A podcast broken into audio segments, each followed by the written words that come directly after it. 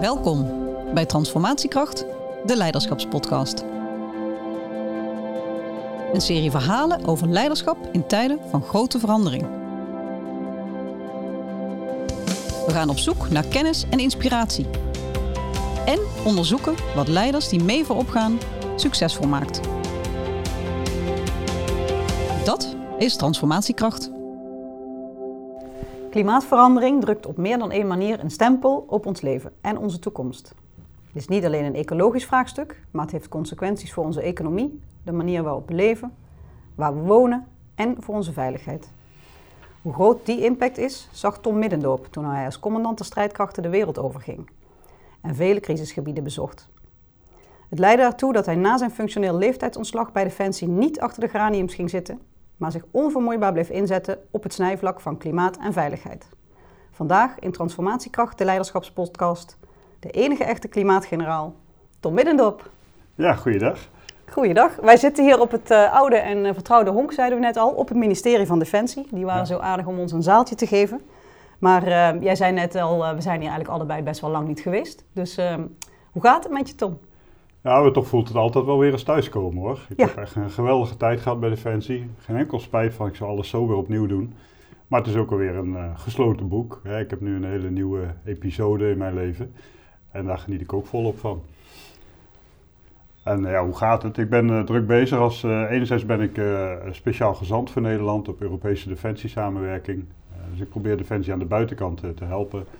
En anderzijds, op wat je net zei, hè, klimaat en veiligheid. Daar uh, leid ik een wereldwijd netwerk van allerlei leiders uit de veiligheidssector die zich daar zorgen over maken. Maar ik blijf ook verbonden met het Invictus team waar ik altijd uh, meega en naar de trainingen probeer te gaan. En uh. Dus ik heb ook wat losse activiteiten eromheen. Maar je ziet wel dat de defensie de rode draad is en blijft in mijn leven. Dat kan ook niet anders, want je hebt 40 jaar uh, gediend bij de landmacht en als commandant der strijdkrachten. 40 jaar bij Defensie noem ja. ik het maar. Een deel bij de landmacht, een deel uh, op defensieniveau. Uh, ook heel veel internationaal, ook in missies. Uh, maar het is inderdaad bijna 40 jaar, ja. Ongelooflijk. En nou ja, laat zien dat het leven niet stopt als je weggaat bij Defensie. Want jij hebt weer een heel nieuw vakgebied gevonden. Of eigenlijk een Waarvan wij elkaar vakgebied. trouwens 20 jaar kennen, hè? dat we dat ook even vermelden. Inderdaad. Ja. Waar kennen wij elkaar ook alweer van? Dat weet ik helemaal niet meer. Van de HADAP, hè? Oh, mijn eerste plaatsing mijn, aan de politieke kant van Defensie als ja, kolonel. Inderdaad. Was een revolutie dat er een militair bij de uh, HADAP heette dat toen nog, dat is tegenwoordig DGB. Dus de beleidsdirectie. Uh, toen nog 18 man, hè? Ja, ja. En nu, inmiddels 300. Uh, ja, nu kan ik ze niet meer tellen. Ja, de beleidsdirectie bij Defensie, ja, dat klopt, ja. Nou, leuk, een warm bad. Maar we hebben elkaar lang niet gezien, dus we hebben een hoop bij te praten. Maar dat gaan we dadelijk nog doen, maar laten we het vooral ook even bij de, bij de inhoud houden. Um, ik kijk in deze podcast met al mijn gasten naar een aantal transformatiethema's, de grotere maatschappelijke opgaven waar je elkaar eigenlijk bij nodig hebt om daarin het verschil te maken. Ja. Uh, daarna kijken we altijd even naar wat zo'n opgave betekent voor organisaties en uh, bedrijven. En uh, het leukste deel is natuurlijk om nog aan het eind in te gaan op die leiderschapskwaliteiten die iemand nodig heeft om ja. voorop te gaan op zo'n groot thema. Dus nou, als je het goed vindt, zoomen we eens een beetje uit. Um, en we hebben het denk ik over klimaatverandering op dit moment, uh, over in deze podcast. En het is natuurlijk niemand ontgaan dat dat een belangrijk thema is. Maar jij hebt, ik noemde dat net, een soort niche gevonden daarin. Jij kijkt specifiek naar de relatie tussen klimaat en veiligheid. Dus misschien wil je daar eens iets over vertellen. Ja, wat, ja, ik denk dat wat ik had, uh, net zoals alle militairen, van ja, klimaat, klimaatverandering. Het is wel belangrijk, maar moeten wij ons daar nou druk om maken als militair? Uh. Dat had ik zelf ook. Uh, het was toch een beetje ver van mijn bedshow. Maar ondertussen in de verschillende missies. Ik ben natuurlijk een aantal keren in Afghanistan geweest. Uh, ook operationeel commandant in Oeruzkan geweest. Daarna directeur operaties. Uh, bij meer dan twintig missies betrokken geweest in crisisgebieden. En dan leer je steeds meer de dynamiek achter de missies ook kennen. En in die missies liep ik er wel steeds meer tegen aan dat het klimaat, een belangrijke factor is. He, al onze operationele analyses beginnen sowieso met analyse van weer en terrein. Dus dan kijken we hoe het klimaat eigenlijk ons, onze operatie beïnvloedt. Uh, maar ik kwam daar ook achter dat het ook onze veiligheidsomgeving enorm beïnvloedt. In Afghanistan zag ik hoe waterschaarste leidde tot spanningen tussen de boeren die allemaal water nodig hebben. En hoe de Taliban daar misbruik van maakte en zeggen: oké, okay, dan regelen wij dat wel. Mm -hmm. uh, en daarmee een enorme machtspositie creëerde in Chora bijvoorbeeld. en pas toen we dat in de gaten hadden en dat waterprobleem ook hebben helpen oplossen, toen werd het pas echt rustig na de zware gevechten in Chora. En een jaar later kon ik met de huidige koning door de hoofdstraat van Chora wandelen, mhm. met relatief weinig bescherming.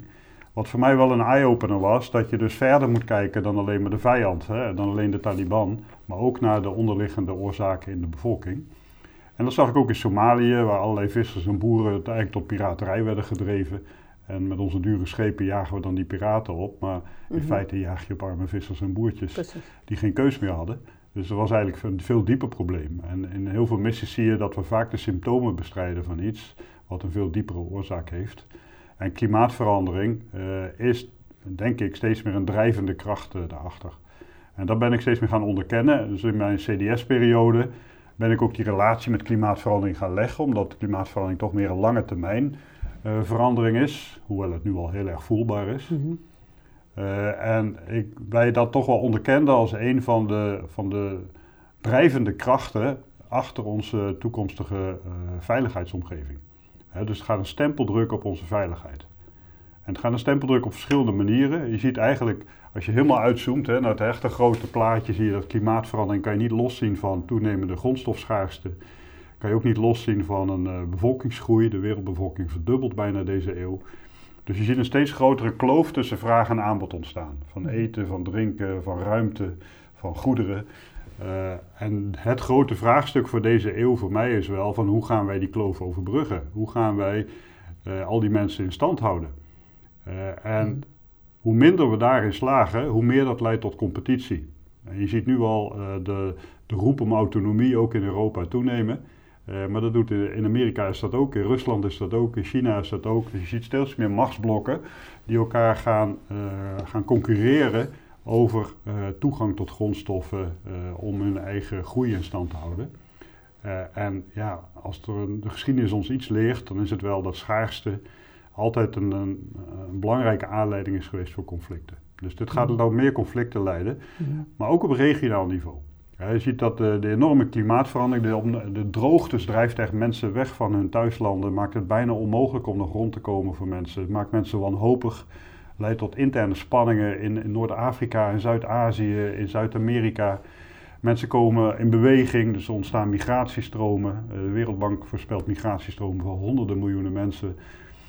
Uh, het geeft ontwrichting wat tot interne fricties en conflicten kan leiden. Het geeft ook voedingsbodems voor extremisme en georganiseerde criminaliteit. Dus het drukt op allerlei manieren een stempel uh, op de veiligheid om ons heen. En daar krijgen we absoluut last van in Europa. Mhm. Het heeft ook een ontwrichtende werking op onze aanvoerketens naar, uh, vanuit Zuid-Azië bijvoorbeeld, waar onze hele economie op draait. Uh, dus het gaat op ons heel veel manieren raken. En ik vind dat wij nog, dat nog wat onderschatten. Tot mhm. nu toe zagen wij klimaatverandering vooral als een, beetje een ecologisch milieuvraagstuk. vooral voor GroenLinks. Uh, maar ik denk dat wij onderschatten wat de, de enorme economische, sociale en ook veiligheidsimpact van klimaatverandering uh, nu al aan het worden is en nog veel meer gaat worden. Mm En het komt echt dichterbij. Ja. Kijk naar de droogtes in Frankrijk, in Spanje. Mm In. Frankrijk werden gewoon hele regio's van drinkwater afgesloten. Moesten boeren met waterwagens naar de meren rijden om hun vee in leven te houden. Dat is in Frankrijk, hè? dat is om de hoek. Ja. En zo dichtbij komt het al. Hè? Uh, en kan je voorstellen wat een impact dat heeft in de landen daarbuiten. Zeker. En dat is allemaal aan de randen van Europa. Daar gaat gewoon de instabiliteit toenemen. Uh, en uh, ja, het is in ons belang om daar iets tegen te doen. Zeker. Nou, dat probeer je dan tot je door te laten dringen. Um, je zegt nogal wat. Het is um, ja, geen rooskleurig beeld. Indrukwekkende kost zou ik willen zeggen.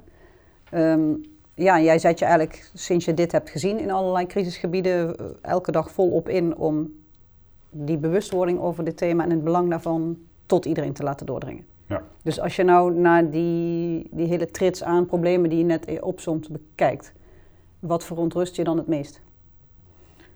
ja, ik denk wel het, het, het macro-vraagstuk van de groeiende uh, verschillen in de wereld. Het groeiende kloof tussen vraag en aanbod, maar ook het groeiende verschil tussen Noord en Zuid.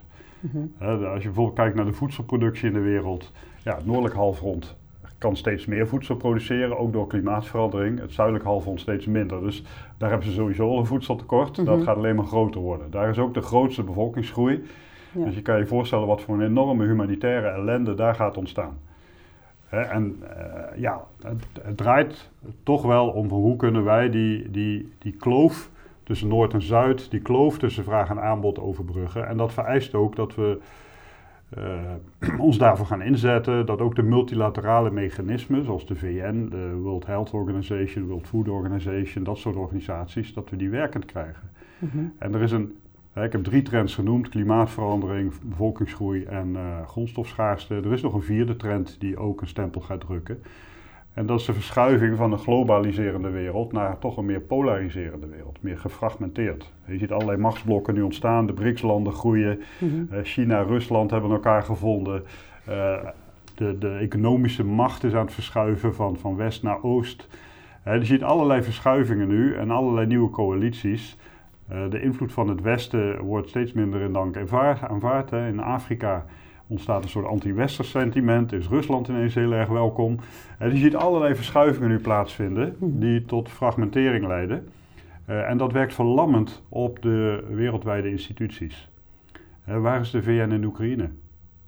Onzichtbaar. En waarom? Omdat de besluitvormingsorganen zijn gebaseerd op consensus. Ja. Ieder land kan besluitvorming blokkeren. Op alle thema's. Ja, in een polariserende wereld uh, wordt er dus geen enkel besluit meer genomen. Want iedereen gebruikt dat als een soort drukmiddel om zijn zin te krijgen. Precies, en dat terwijl de en, en dat is wel zorgwekkend, hè? want er zijn toch hele wereldwijde vraagstukken waar we voor staan, mhm. die ook uh, toch wel samenwerking wereldwijd vereisen. En ons vermogen tot samenwerken neemt eigenlijk af. Mhm.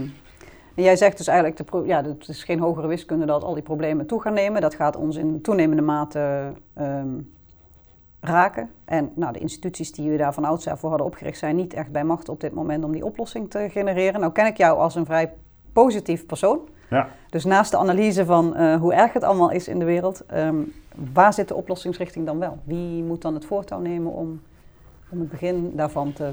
Ja, het is geen vrolijk beeld, maar ja, we hebben in het verleden wel vaker minder vrolijke beelden gehad. Hè? Toen ik bij Defensie ging werken, toen uh, hadden we de dreiging van een nucleaire oorlog en uh, wereldwijde vernietiging.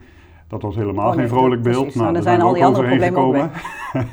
nu hebben we dit beeld. Mhm. uh, ik heb absoluut vertrouwen in dat we daar wel oplossingen voor gaan vinden.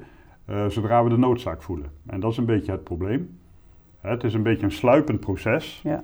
Uh, wat voor velen ver van bed is. de noodzaak voelen we in Nederland toch minder om hier iets aan te doen. in vele westerse landen trouwens, dus niet alleen in Nederland. Hoe komt dat? En, en, als die noodzaak, omdat het ons nog niet heel direct raakt. Mhm. uh, ja, misschien de zeespiegelstijging, de dreiging daarvan, daar, daar, maken we ons een beetje zorgen over. Maar ja, ook die voelen we nog niet echt. dus eigenlijk ja, zijn we vooral heel intern bezig met onze dagelijkse problemen. Uh, en uh, voelen we niet de noodzaak om ook naar de wat langere termijn problemen te kijken en daar iets aan te doen. En ik denk dat dat gewoon meer moet gebeuren. Uh, als je mij vraagt wat zijn de oplossingen, ik heb, ik heb echt een heilig vertrouwen in ons overlevingsvermogen. Ik heb een heilig vertrouwen in onze innovativiteit. Uh, je zag het ook rond Oekraïne, toen die energiecrisis kwam. Van de een op de andere dag zag je iedereen zijn gedrag aanpassen. Zag je iedereen anders douchen, zuiniger met energie omgaan, panelen op het dak leggen. Je zag een enorme verandering in een hele korte tijd, omdat we de noodzaak voelden. Ja. en dat is wel de sleutel naar alle transformaties. Mensen veranderen niet totdat ze de noodzaak voelen van die verandering. In positieve of in negatieve zin. Negatief als er dwang komt, positief mhm. als ze er beter van worden. Uh, en daar, daar begint het wel mee. Het begint wel met bewustwording. Uh, vanuit die bewustwording kan je uh, wat meer urgentie creëren. En vanuit die urgentie kan je ook mensen meer een gezamenlijk doel geven waar ze zich op kunnen richten. Ja, dus het probleem bij klimaatverandering is dan juist dat die urgentie niet in één keer duidelijk wordt, maar dat het sluipenderwijs gaat en dat je dan elke keer je ogen blijft sluiten omdat er andere thema's zijn die ook aandacht vragen. Ja, ja. en de, de, de klimaatverandering heeft de grootste impact op de landen die daar het zwakst voor zijn, maar dat, dat is niet hmm. Nederland, dat zijn de landen die hier wat verder vandaan liggen. Ja. Uh, en dus maken we ons daar niet zo druk om. Maar het zijn wel de landen waar wij ook van afhankelijk zijn. We zijn een wereldwijd handelsland. Hè? En uh, Zuid-Azië is heel kwetsbaar voor overstromingen, temperaturen van boven de 40 graden. Uh, ja, daar gaat een hoop ontwrichting ontstaan. Dat zijn de lage lonenlanden waar onze hele economie op draait. Hè, dus de, wat daar verandert, heeft onmiddellijk impact in onze economie, in ons welzijn, in onze welvaart. Daar draait ons sociale stelsel ook op.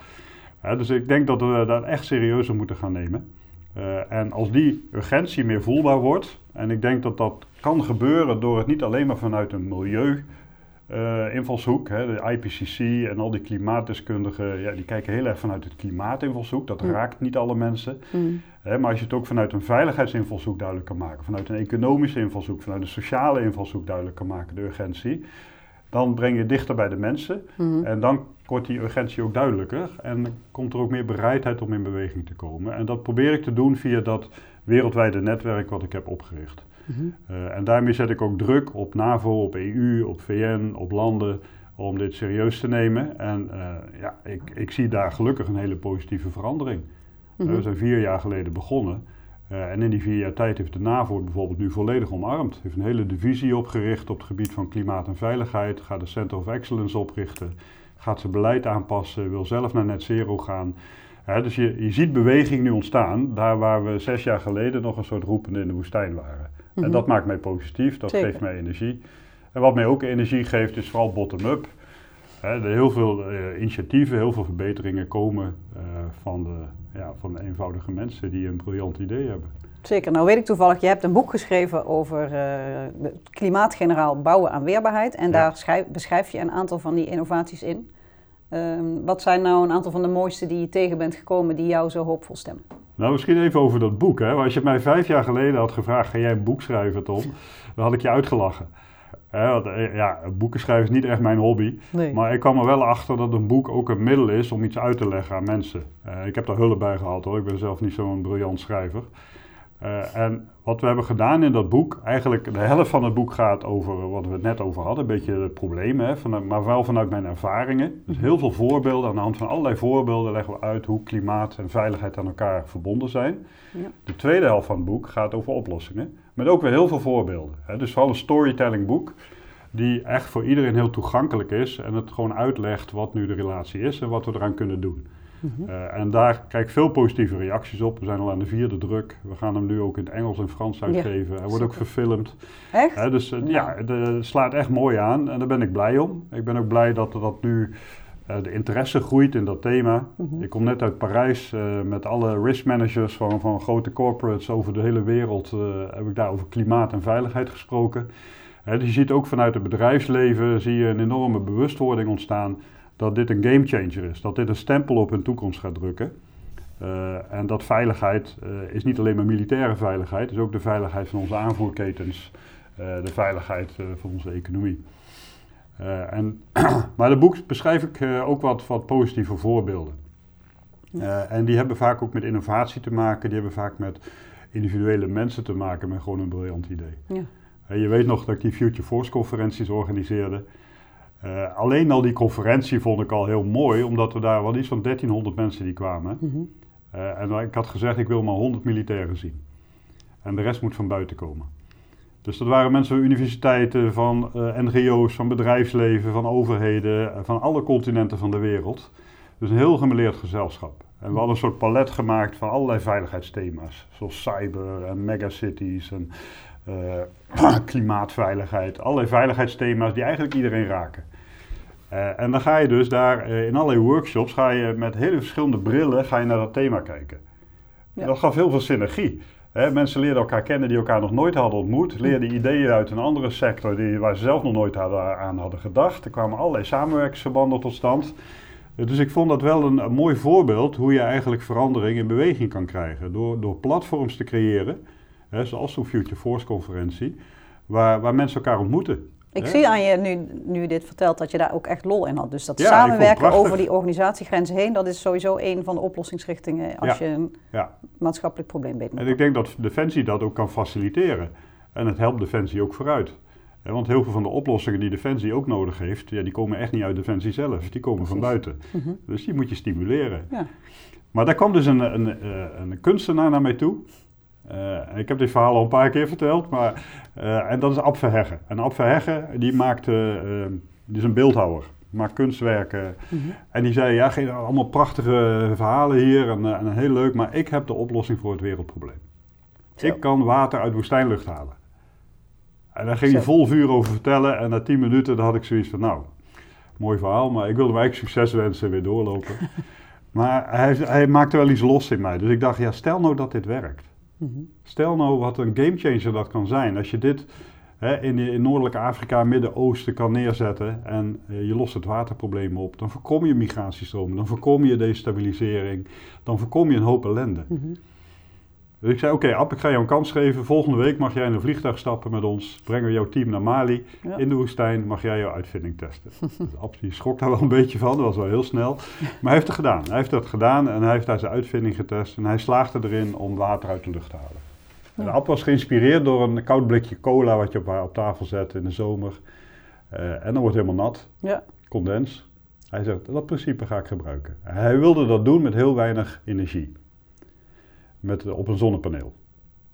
En er zijn heel veel bedrijven in de wereld die hier naar kijken. Want in de lucht zit veel meer water dan in de grond. En we zijn nu de grond aan het uitdrogen. Ja. En de lucht, het water in de lucht is zelfs onderdeel van het probleem. Want het is zo'n deken die over de wereld ligt, die de warmte vasthoudt. Mhm. Dus als je dat kan ontsluiten, ja, dan sla- sla je meerdere vliegen in één klap, zou ik zeggen. Ook voor Defensie trouwens. Hè. Op het moment dat je lokaal water kan voorzien. Wij ver- vervoeren nu miljoenen flesjes water Precies. over de hele wereld naar Ja. onze missiegebieden. Eh, en dat kost mega veel geld. Je creëert een enorme plastic afvalberg ter plekke. Eh, je moet dan al die transporten beveiligen. Er zit enorm veel capaciteit gaat verloren eigenlijk in die logistieke aanvoer. Ja, als je dat hiermee kan reduceren. Mhm. Al die capaciteit kan je dan in je uitvoering van je taken stoppen. Dus Ja. dat is voor Defensie ook een enorm Zeker. voordeel. Eh, dus hij ging dat proberen en hij slaagde erin om dat te doen. Tegen de wetenschap in. Hè. De wetenschappers zeiden tegen hem, wat jij wil met zo weinig stroom gaat nooit lukken. Dat is wetenschappelijk onmogelijk. Mhm. Maar Ab is lekker eigenwijs, Ja. ging door. Eh, en hij slaagde er wel in. En vorig jaar op de World Expo, ik weet niet of je het, het Nederlandse paviljoen hebt gezien. Een enorm paviljoen, helemaal in het teken van, eh, van hergebruik en, en circulariteit. Stond een enorme piramide in het midden. Helemaal bekleed met planten. In het midden een waterval en dan liepen mensen met parapluutjes prachtig. onderdoor. Eh, en al dat water wat daarvoor nodig was, je raadt het al, kwam van Ab. Ab had daar een apparaatje op het dak gezet en die produceerde 1000 liter water per dag. En in jouw boek beschrijf je, hij begon met een half glaasje water. Ja. En nu, eh, En nu dit. Dus ik ben hem nu aan het helpen om op te schalen. Mhm. Eh, het is goedkope technologie, er zit niks revolutionairs in. We gaan nu met een bedrijf ehm, eh, kijken of we een prototype kunnen bouwen wat echt goed is voor, geschikt is voor de consumentenmarkt. mhm. Eh, en daarmee hoop ik dat dit ook een ontwikkelingstool kan zijn. Het kan, eh, wat ik net zei, Defensie helpen om meer zelfvoorzienend te worden. Maar het kan ook eh, lokale gemeenschappen helpen om weer een nieuw bestaan Zeker. te creëren. Eh, in plaats van weg te trekken. Mhm. En jij begon daarmee in, ongeveer in 2017 of In zo? 2016 was Oké. dat. Ja. Dus, en nu is het 2023, dus zo'n Ja. aanlooptijd heb je wel nodig om dit eh, volwassen te maken? ja, in dit geval wel. Ja, dit, eh, hij, heeft, hij heeft nog best wel lang moeten ontwikkelen om dit, echt, om dit rendement te verhogen. Hè? Ja. Toen dat half glaasje water en nu eh 1000 liter water, dat is een flinke kloof. Super wel. Dus, maar het is allemaal gelukt en Mhm. dat vind ik wel heel mooi. Zeker. En ik gebruik dit voorbeeld ook omdat het laat zien wat, wat één persoon eigenlijk voor een verschil kan maken. En het laat ook zien dat de, de grote nieuwe concepten, nieuwe inzichten, nieuwe kansen komen vaak van buiten. Mhm. Grote organisaties zitten toch va- vast in bepaalde denkstramine, bepaalde interne werkwijzen. Dus de creativiteit in een organisatie krijgt niet altijd de ruimte die het verdient. Eh, bovendien, ja, je bent toch gewend op een bepaalde manier te werken. En dat is ook de manier waarop je naar problemen en oplossingen kijkt. Terwijl zo'n kunstenaar kijkt er met een totaal andere bril naar. Hè, die kan volledig out of the box met hele andere oplossingen komen. En dat geldt voor heel veel van die nieuwe innovators die we overal zien. En van die start-ups. Eh, voor- dus ik denk wat- dat Defensie ook, eh, en niet alleen Defensie, ook het bedrijfsleven, veel meer de deuren open moet zetten Mhm. om, om die netwerken te bouwen naar mensen van buiten die kunnen helpen om oplossingen te verzinnen die hun verder helpen. Mhm. Dus je moet eigenlijk je netwerk vergroten, je externe netwerk, eh, om, om die kennis naar binnen te krijgen. Eh, en daar hebben veel bedrijven moeite mee hoor. Ook Defensie heeft daar moeite mee. Het is toch een vrij gesloten organisatie. Ik merk het nu ook, nu ik een beetje aan de buitenkant zit, dat het allemaal niet zo makkelijk is om bij Defensie binnen te komen. Ja. Eh, maar het kan je wel enorm helpen. Dit is daar een mooi voorbeeld van. Dus die grote organisaties hebben daar een rol in. Maar zijn er nog andere dingen die jij ziet die eh, nou, de kleine innovatoren zou kunnen helpen om op te schalen? Ja, ik ben nog bij eh, een, een, een drietal andere projecten betrokken. Eén project gaat over regreening. Dan kijken hoe we de Sinai-woestijn kunnen vergroenen. Eigenlijk de negatieve spiraal van uitdroging ombouwen in een positieve spiraal. Dat is een heel groot project van honderden miljoenen. Maar in de Sini, uh, ja, je had allemaal rivieren, er zitten allemaal vruchtbare sedimenten in de grond, die willen ze omhoog baggeren. Mm de baai uitbaggeren uh, aan de Middellandse Zee en van daaruit een soort vergroeningsproject in gang zetten. Beginnend met vegetatie die tegen droogte en brak water kan, maar dan steeds meer groenere vegetatie met ecofilters, et cetera. Allemaal wetenschappelijk uitgeplozen en iedereen is van overtuigd dit moet lukken. maar het is natuurlijk prachtig als dat kan lukken, want dan kan je eigenlijk de natuur gebruiken ook als oplossing. Ja. Uh, niet alleen als probleem. Uh, nou, China is natuurlijk een omstreden gebied, zit ook een hele veiligheidsdimensie aan. Dus je moet dat wel op een, uh, ik noem dat conflict-sensitive manier doen. Hè, zodat je de boel niet verergert, maar juist dat je helpt om het te stabiliseren door zo'n project. Mm -hmm. En daarom help ik ze een beetje. Ik ben de ambassadeur in en ik help ze om de deurtjes open te krijgen. daarnaast ben ik betrokken in Zwolle bij een groot energietransitietraject. Waar we kijken hoe kunnen we een heel industriegebied zelfvoorzienend maken qua energie. En, en dit is vooral een voorbeeld van samenwerking. Ja. In het industriegebied zitten heel veel bedrijven. Al die bedrijven moeten, naar, moeten toch uh, meer naar net zero toe, uh, willen dat ook graag, uh, maar lopen tegen netcongestie aan, lopen tegen de betaalbaarheid aan, lopen tegen vergunningen aan, lopen tegen allerlei dingen aan. Mm -hmm. allemaal hebben ze een stukje van de oplossing in handen, maar geen van allen kunnen ze het zelf oplossen. En dat kan wel samen. Dus wat we daar proberen te doen, is eigenlijk een heel hybride energiesysteem maken, waarbij je zoveel mogelijk energie lokaal produceert, maar die energie ook lokaal buffert. dus als je nu heel veel wind en zon hebt, produceer je misschien veel te veel energie dan je nodig hebt, maar dat overschot ga je opslaan in batterijen of in waterstofvorm, ga je met electrolyzers omzetten in waterstof uh, en in de daluren ga je dat weer gebruiken. Daarmee omzeil je de hele netcongestie en daarmee voorkom je eigenlijk dat je uh, energie moet gaan transporteren. Je kan het in, in het gebied behouden. Dat heeft enorme voordelen. Ja. dat heeft het voordeel dat je niet meer zo afhankelijk bent van die netwerken die overbelast zijn. Dat heeft het voordeel dat niet iedereen zelf dat wiel hoeft uit te vinden, maar dat je gezamenlijk één wiel kan uitvinden, wat veel goedkoper is. Ja. Het heeft het voordeel dat uh, de energierekening van zo'n regio, hè, Zwolle besteedt honderden miljoenen per jaar aan de energierekening en dat gaat allemaal naar de, naar de multinationals, zou ik maar zeggen. Uh, op het moment dat je meer zelfvoorzienend wordt, ben je dat geld misschien ook wel kwijt, maar het gaat wel in je eigen economie. Ja. dus het is ook economisch heel voordelig om dat te doen. Uh, de kunst is wel om dat werken te krijgen, omdat er zoveel partijen bij betrokken zijn. je werkt met provincie, met gemeente, met het waterschap, uh, met allerlei techbedrijven, met de bedrijven zelf die daar iets aan willen doen. Uh, maar door, mijn motto is eigenlijk think big, act small, start somewhere. Hè? Dus je moet groot durven denken. En het groot durven denken is eigenlijk een totaal omgekeerd hybride energiesysteem, heel bottom-up ingevuld. Uh, maar hoe krijg je dat werken? Door gewoon klein te beginnen met een soort best practice te maken. We zijn met een paar bedrijven begonnen. Inmiddels werken er 60 bedrijven mee. Uh, daarvan hebben 20 al een eigen energiecoöperatie opgericht. Uh, en dat heeft het voordeel dat, je, dat ze onderling uh, energie kunnen gaan uitwisselen. Hè, dus ze hoeven niet als ze te veel energie gebruiken, uh, gaat de netbeheerder er geen rem op zetten. Als ze te veel energie produceren, hoeven ze dat niet aan die netbeheerder te leveren. Mhm. Dat kunnen ze onderling uitmiddelen. Ze zijn eigenlijk gezamenlijk één klant ja. van het uh, netbedrijf. en dat heeft al heel veel voordelen. we zijn ook bezig om overschot in energie, electrolyzer te bouwen en dat om te zetten in waterstof. Uh, en door, die, door dat bottom-up in te vullen zie je ook weer hele nieuwe kansen ontstaan. Want een afvalproduct van waterstofproductie is zuurstof. En zuurstof bleek weer een waarde te hebben voor het waterzuiveringsbedrijf. Want door die zuurstof te gebruiken konden ze 50% van hun energierekening reduceren. Ja, en zo zie je allerlei win-win situaties ontstaan. Maar we gaan eigenlijk naar een energiesysteem toe waarbij iedere burger en ook ieder bedrijf zowel een producent als een afnemer van energie wordt ieder gebouw is eigenlijk al een heel energiesysteem aan het worden. Mhm. Met productie en afname en behoud en opslag. Uh, hoe, ga je, hoe, gaan we dat regelen? Hoe gaan we dat verbruiken? Ja. Uh, en ik denk als je dat slim regelt, er zit een hele smart layer aan IT overheen. En je kan al die energie die wordt geproduceerd en afgenomen een bepaalde waarde geven. Dan kan je allerlei incentives inbouwen voor mensen om daarmee aan de slag te gaan. Hè? Eh, als jij meer zonnepanelen op je dak legt en je krijgt er ook weer meer voor terug om jouw energierekening naar beneden te brengen, ja, dan leg jij wel meer zonnepanelen op je dak. Mhm. En als jij een laadpaal voor je huis zet die anderen ook kunnen gebruiken en je krijgt er ook weer wat voor terug, dan zet jij een laadpaal voor je huis. Ja. Dus als je dat soort incentives kan inbouwen op lokaal niveau, door, door dat mechanisme eh, zo in te richten, dan krijg je echt een verandering in beweging. Want dan Ja. wordt het voor mensen aantrekkelijk om hier aan mee te werken. Ja. En dat zie ik eigenlijk in Zwolle nu gebeuren. Mooi. En dat vind ik wel mooi om te zien. Het is een paar jaar eh, echt even duwen geweest. Maar door heel klein te beginnen overwin je weerstanden die anders moeilijk overwonnen konden worden. Ja.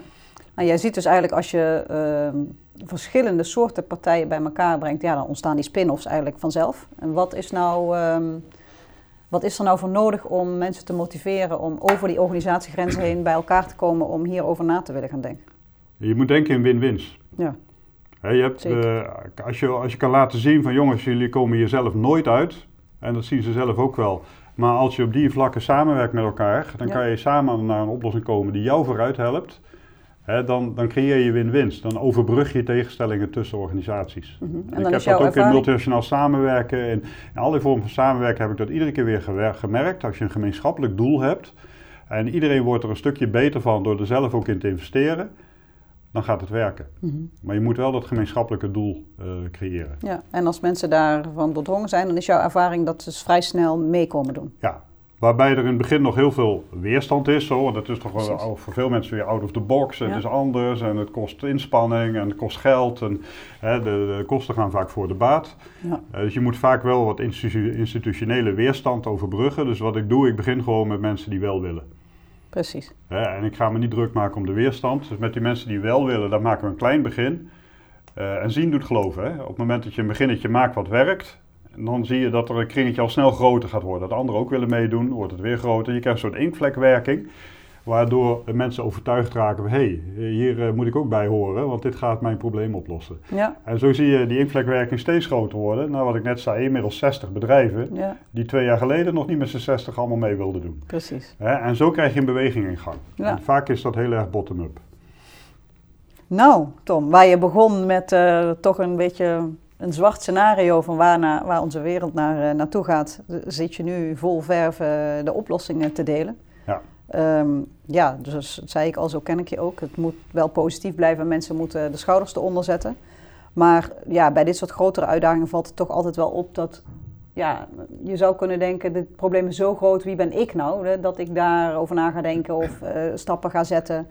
Dus ja, hoe, hoe komt het nou eigenlijk dat jij blijkbaar schijnbaar eh, gemakkelijk het voortouw neemt in zoiets? Dus wat, wat breng je nou mee dat je denkt, het moet toch? Dus think big, act small, start somewhere, dat is jouw motto. Ja. En dan denk je, dan begin ik dan ook maar gewoon. Ja. ja, mensen weten dat ik ermee bezig ben. Dus heel veel mensen kloppen bij mij aan van Ja. kan je helpen? Je hebt gewoon een heel goed idee. Zoals die Ab Verheggen die ik net noemde, of in Zwolle. Of eh, ik ben ook met onderwijs eh, bezig. Eh, en eh, ja, ik probeer er wel selectiever te zijn. Ik, eh, ik heb ook maar met twee handen, één hoofd. en, dat had je nog niet opgelost, dat probleem. nee. Dus ik, ik, ik pluk er een paar uit die ik denk dat ik kan helpen. Maar die wil ik vooral als voorbeeld gebruiken. Voorbeeld naar anderen. En ik gebruik dat ook in lezingen. Dat, dat we allemaal een verschil kunnen maken. Hè? Maar dat de kunst is om te beginnen. Ja, en een mooi Chinees spreekwoord is van vele druppels maken ook een rivier. Dus wij zijn allemaal druppels. En als we die druppels nou eens bij elkaar gaan voegen, dan komt er een beweging. ja, En eh, jouw kleine druppeltje kan toch veel betekenis hebben. En we denken vaak dat wij te weinig betekenis hebben. En wat kan ik daar nou aan doen? precies. Eh, maar wij kunnen allemaal impact hebben in onze eigen omgeving. En als we allemaal met dit in onze achterhoofd eens naar onze eigen werk kijken, onze eigen invloedssfeer, dan kunnen we allemaal een bijdrage leveren. Groter of kleiner, dat maakt niet zoveel uit. Mhm. Maar ik weet zeker dat het je voldoening geeft als je het doet.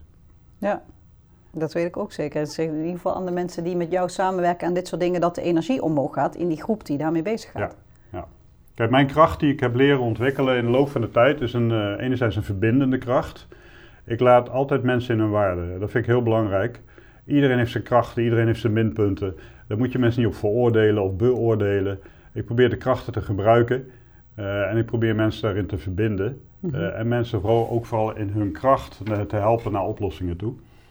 Eh, en eh, doordat ik daar, eh, ja, ik probeer daar niet bedreigend in te zijn. Ik kaap ook niet, ik zet, gun vooral die mensen de, de zonneschijn als het goed gaat. Ja, hun succes is mijn succes, zou ik maar zeggen. En, en ja, dat heb ik in de loop van de tijd wel leren gebruiken, ook als CDS, om daar ondanks die enorme bezuinigingen, 12.000 mensen moest ik ontslaan om, om toch tot samenwerking te komen, tot gezamenlijke oplossingen te komen en, en samen verder te gaan. Die Ja. samen, dat samenwerken zit bij mij heel diep. Eh, de noodzaak tot samenwerken, maar ook het vermogen om mensen bij elkaar te brengen Zeker dat. heb ja. ik in de loop van de tijd wel eh, ontwikkeld en ook leren erkennen. Eh, en wat ik ook in mezelf heb leren erkennen is denk ik het koersgevoel daarin. Je, je, je leert toch steeds meer je antennes ontwikkelen van welke kant moeten we op. Wat, is de, wat is de richting, waar liggen de oplossingen?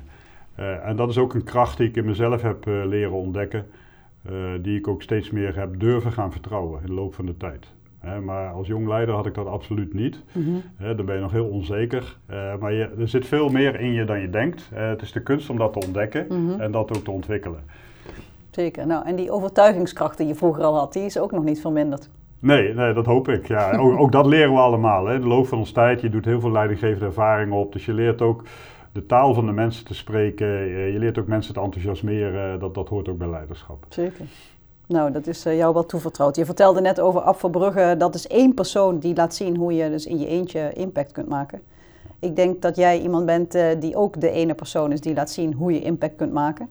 Met alle verschillende initiatieven waar we er een aantal nou, van hebben besproken. Jouw wereldwijde netwerk, eh, civiel-militair, eh, over klimaat en veiligheid. Je, je bent spreker, je hebt een boek geschreven, er komt een film aan. Fantastisch, je boek wordt vertaald, dus dat gaat nog veel meer impact maken. Eh, jij zit in allerlei adviesraden en je bent achter de schermen natuurlijk volop bezig. Allemaal met het idee, volgens mij, om de wereld te verbeteren en om de relatie tussen klimaat en veiligheid aandacht te geven, om daar de bewustwording op te krijgen. Nou, ik ben al fan, dat was ik al van jou. Maar ehm, mensen die eh, hierdoor geprikkeld zijn, die raad ik zeker aan om jouw boek Klimaatgeneraal eh, er nog eens bij te pakken. Dat staat nog veel eh, voller met alle, allerlei van dit soort mooie, inspirerende voorbeelden. Ik heb er weinig aan toe te voegen. Volgens mij zijn we rond. Het is helder, de urgentie. Maar misschien famous last words van jou? Ja, kijk, de, de sleutel ehm, naar succes voor mensen, ook de sleutel naar ontwikkeling, ligt toch wel in reflectie. Ik, eh, ik vertelde net dat ik bepaalde krachten in mezelf heb leren ontdekken en ook leren ehm, accepteren. Eh, maar ik heb ook heel veel zwakheden natuurlijk. Hè? En ook daarvoor moet je naar blijven kijken. Dus het is wel zaak als je jezelf wil ontwikkelen, dat je die reflectie blijft invullen. Hè? Zonder reflectie staat je ontwikkeling stil. Leer je niks meer. Dus je moet oog hebben voor je krachten, je moet ook oog hebben voor je zwaktes en je, en je mindere competenties. Eh, voor een deel kan je die competenties verbeteren, voor een deel moet je ze ook accepteren en moet je zorgen dat je in teams samenwerkt die jou daarin aanvullen. Je moet, dat is geen tekortkoming, iedereen heeft zwakte, iedereen heeft mindere punten, je kan niet compleet zijn, dat is onmogelijk. Hè, dus dat moet je gewoon accepteren. Eh, probeer er wel aan te blijven werken, maar eh, zoek in je omgeving de samenwerking die jou daarin aanvult, zodat je samen sterker bent. Eh, maar dat vereist wel reflectie. En reflectie is heel moeilijk als je hoger opkomt. Als je Ja. hoger opkomt, eh, ambities eh, nemen toe, ego's groeien vaak. Je hoort aan iedere kant, alle mensen willen iets van je hebben en gaan je over je bol aaien. Dus jouw ego wordt continu gestreeld, wordt steeds groter. En dan wordt het wel lastiger om te reflecteren. Mensen durven je ook moeilijker de waarheid te zeggen. En dan moet je dat toch meer gaan organiseren. Dan moet je daar je antennes voor ontwikkelen. Van, hé, hey, deed ik dat eigenlijk wel handig? Had ik dat niet beter op een andere manier kunnen doen? Eh, als mensen jou dat niet meer vertellen, moet je dat toch op andere manieren voor elkaar gaan krijgen. Om daarvoor open te blijven staan. Want anders eh, ga je jezelf voor de gek houden. Mhm.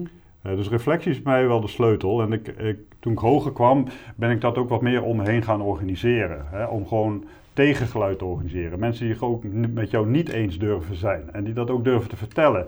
Die ook de spiegel durven voor te houden. Ja, Tom, je bent- hebt nu deze lezing gehouden voor dat publiek. En je bent vol vuur daarover gaan praten.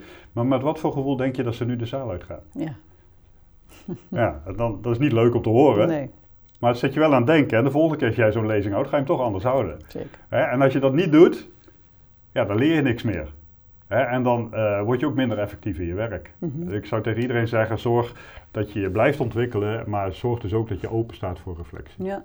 En nog één andere laatste vraag, dat eh, triggerde je net. Ehm, dit onderwerp klimaat, dat is natuurlijk een onderwerp wat vooral ook de jongere generatie ehm, aanspreekt. Ja. Eh, heb je nog tips over hoe zij het verschil zouden kunnen maken en wat zou jouw generatie ehm, hun kunnen bieden? Ja, ik denk niet dat we het probleem moeten doorschuiven naar de jongere generatie.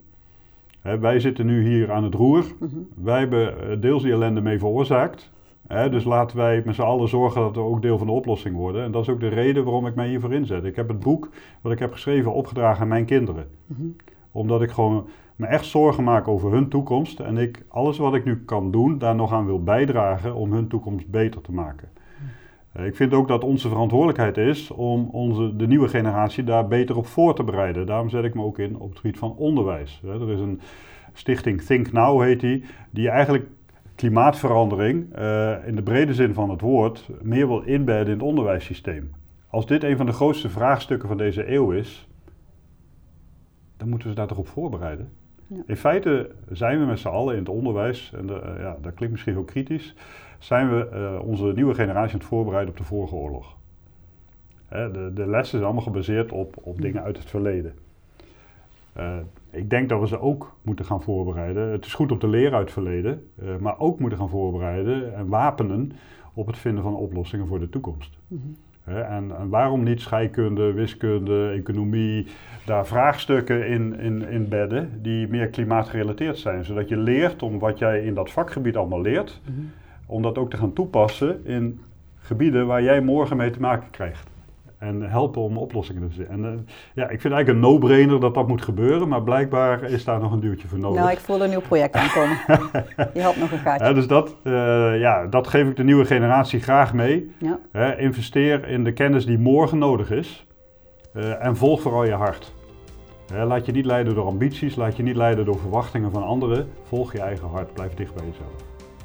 Het begin ergens. Super mooi, Tom. Eh, ik wens jou heel veel succes. En eh dank je wel. Graag gedaan.